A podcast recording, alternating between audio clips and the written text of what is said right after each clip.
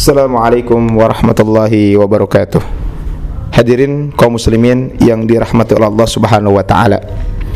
Di antara kasih sayang Allah subhanahu wa ta'ala kepada manusia Adalah Allah subhanahu wa ta'ala tidak akan pernah menyia-nyiakan amalan manusia Sekecil apapun amalan tersebut.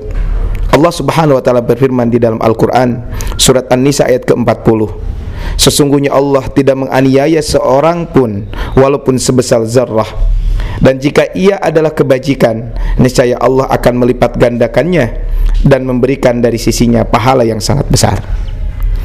Satu amalan yang dilakukan oleh seorang hamba tidaklah Allah balas dengan satu pahala saja. Akan tetapi Allah subhanahu wa ta'ala akan melipat gandakan pahala amalan tersebut.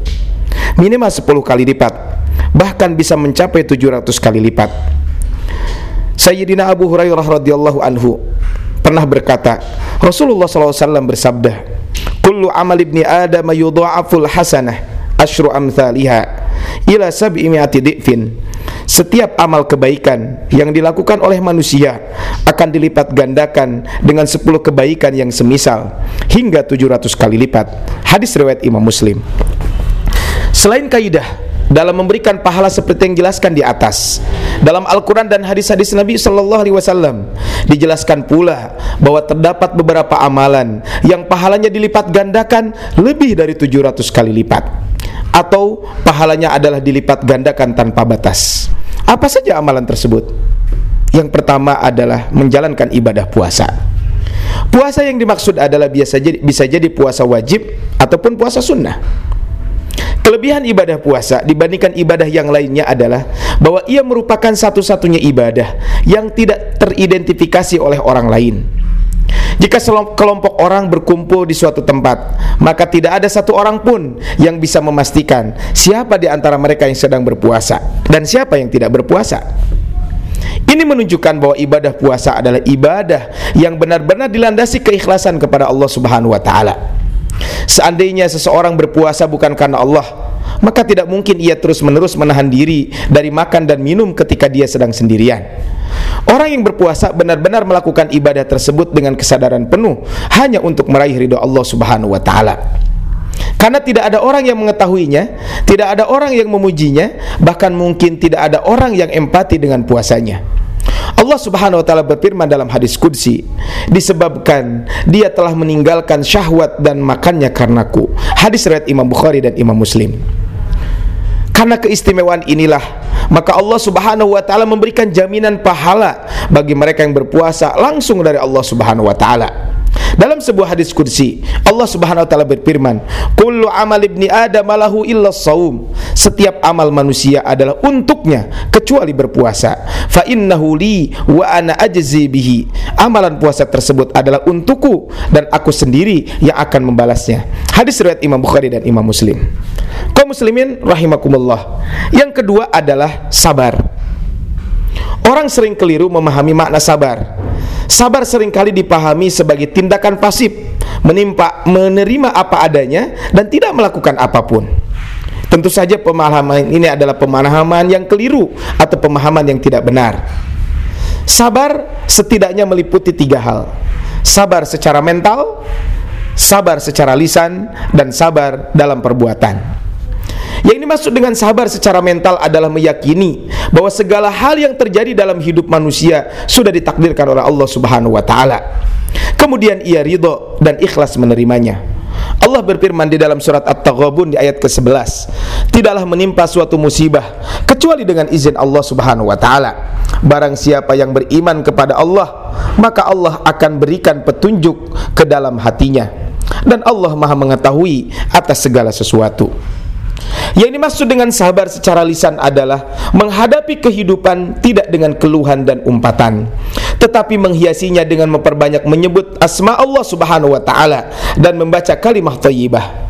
Rasulullah SAW bersabda dalam sebuah hadis Jika seorang hamba sakit Allah subhanahu wa ta'ala akan mengirimkan dua orang malaikat Kemudian Allah berfirman Lihatlah apa yang dikatakannya kepada orang-orang yang menjenguknya Jika ketika orang-orang datang menjenguknya, orang yang sakit itu ia memuji Allah, maka kedua malaikat itu menyampaikan kepada Allah, padahal Allah lebih mengetahuinya. Maka Allah pun berfirman, menjadi kewajiban bagiku untuk memasukkannya ke dalam surga jika aku mewafatkannya.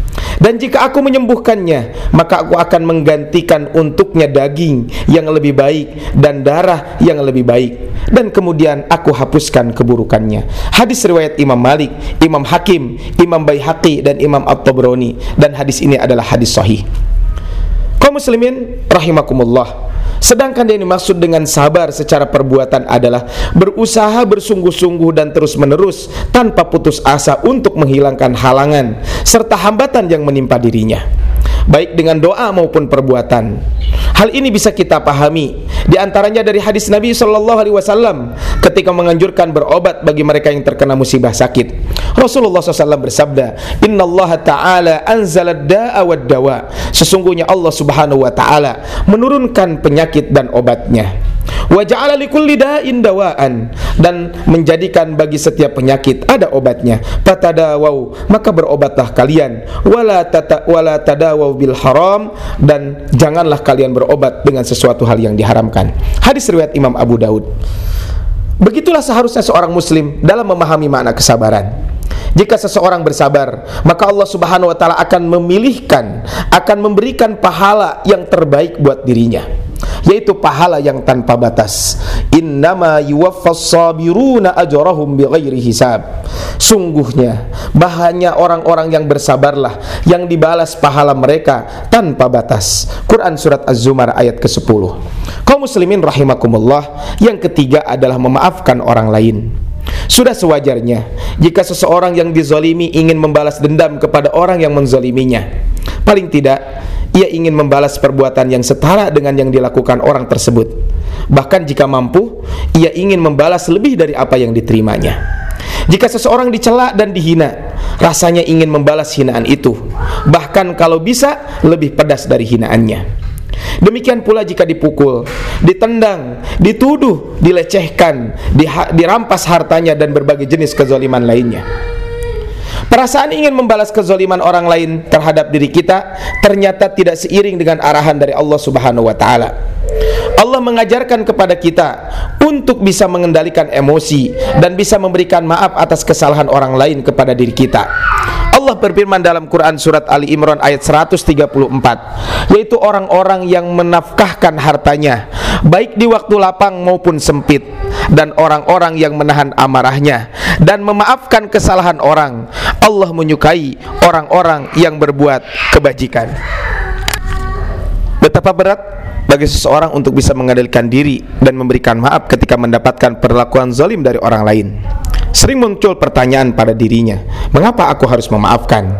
Bukankah ia sudah berbuat jahat kepadaku? Seharusnya ia mendapatkan balasan yang setimpa dan lainnya. Hal ini menunjukkan bahwa memberikan maaf adalah hal yang sangat berat untuk dilakukan.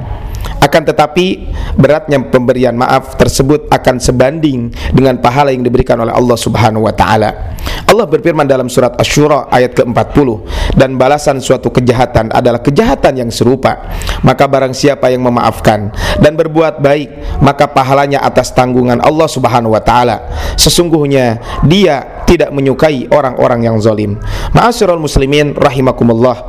Itulah di antara amalan yang akan diberikan pahala tanpa batas oleh Allah Subhanahu wa taala. Semoga Allah Subhanahu wa taala memberikan kita kekuatan untuk bisa menjalankan tiga amalan tersebut. Amin ya rabbal alamin. Barakallahu fikum. Assalamualaikum warahmatullahi wabarakatuh.